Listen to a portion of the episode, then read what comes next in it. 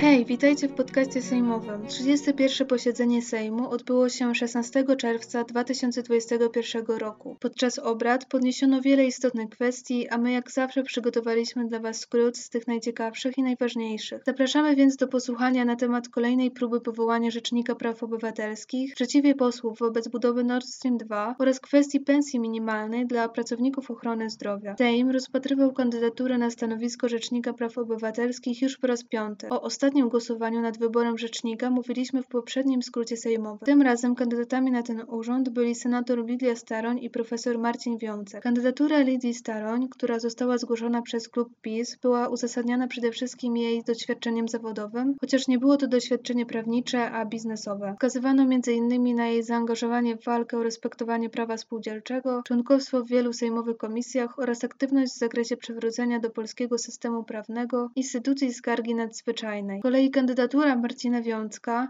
popieranego przez większość opozycji, motywowana była jego wiedzą i doświadczeniem z zakresu nauk prawnych, w szczególności dotyczących prawa konstytucyjnego i praw człowieka. Opisywano jego wielokrotną współpracę z instytucjami publicznymi, między innymi Kancelarią Prezydenta R P oraz Krajową Radą Sądownictwa, a także wskazywano na to, iż nie był zaangażowany w politykę. Podczas debaty w Sejmie Tomasz Zimoch z Polski dwa tysiące pięćdziesiąt zaznaczył, iż podczas posiedzenia Komisji Sprawiedliwości Lidia Staroń nie odpowiedziała właściwie na żadne pytania posłów. Komisja Sprawiedliwości i Praw Człowieka, która składa się z dwóch posłów PiS, jednego Koalicji Polskiej oraz jednego z Koalicji Obywatelskiej, zaopiniowała jednak o pozytywnym rozpatrzeniu jej kandydatury, odrzucając kandydaturę Marcina Wiącka. W głosowaniu w sprawie powołania R P O Sejm przychylił się do opinii komisji i przy czterystu czterdziestu pięciu głosujących posłów dwieście trzydzieści dwa opowiedziało się za kandydatką PiS, a dwieście dwadzieścia dwa za jej kontrkandydatem. Dwóch posłów zagłosowało przeciwko każdemu z pretendentów. W Senacie odbyło się głosowanie nad zatwierdzeniem decyzji Sejmu.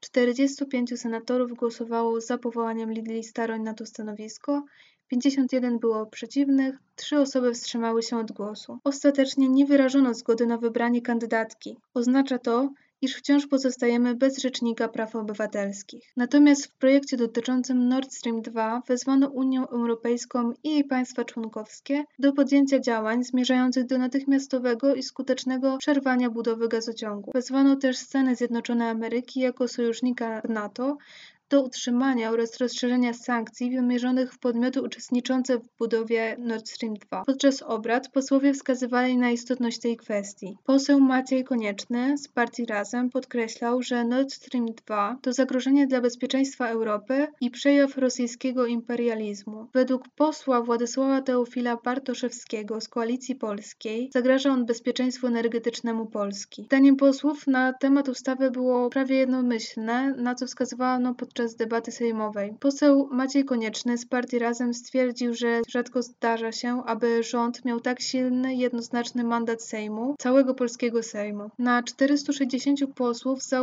za ustawą zagłosowało czterystu pięćdziesięciu dwóch, a przeciw był tylko jeden i był to Paweł Kukiz, który głosował zdalnie i oświadczył, że jest to błąd techniczny. Nie zagłosowało siedmiu posłów. Posłowie wysłuchali też sprawozdań Komisji Finansów Publicznych oraz Komisji Zdrowia. Projektowane zmiany ustawy miały na celu realizację prac trójstronnego zespołu do spraw ochrony zdrowia i zakładały podwyższenie współczynników pracy dla wszystkich medycznych grup zawodowych, które wyszczególnione są w załączniku do nowelizowanej ustawy. Projektodawcy zaproponowali wymóg przeliczenia wynagrodzenia pracownikom medycznym według nowych regulacji od pierwszego lipca dwa tysiące dwudziestego pierwszego roku. Zmiany zakładały również ujednolicenie sposobów ustalania wynagrodzeń w okresie występowania stanu zagrożenia epidemicznego oraz po jego zniesieniu. Pierwsza poprawka zakładała wprowadzenie zasady polegającej na dostosowaniu wynagrodzenia pracownika medycznego, który podniósł swoje kwalifikacje na podstawie współczynnika przeliczania wynagrodzenia w danej kategorii zawodu medycznego. Proponowany przepis miał być zachętą dla pracowników do podnoszenia posiadanych kwalifikacji, na przykład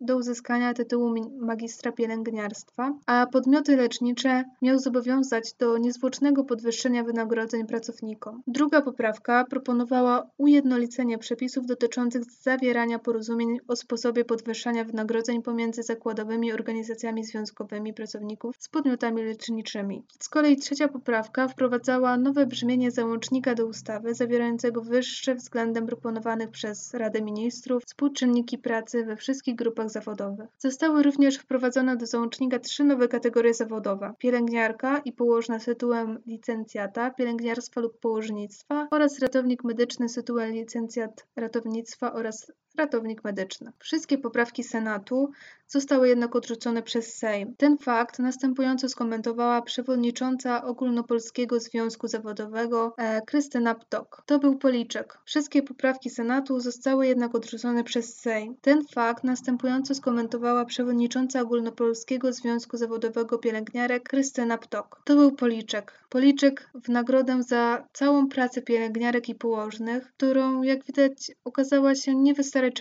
Pielęgniarki między innymi w mediach społecznościowych piszą wprost, że posłowie, którzy głosowali za odrzuceniem poprawek Senatu, je zawiedli. To już wszystko w tym podcaście. Zapraszamy po więcej przy okazji kolejnego posiedzenia Sejmu.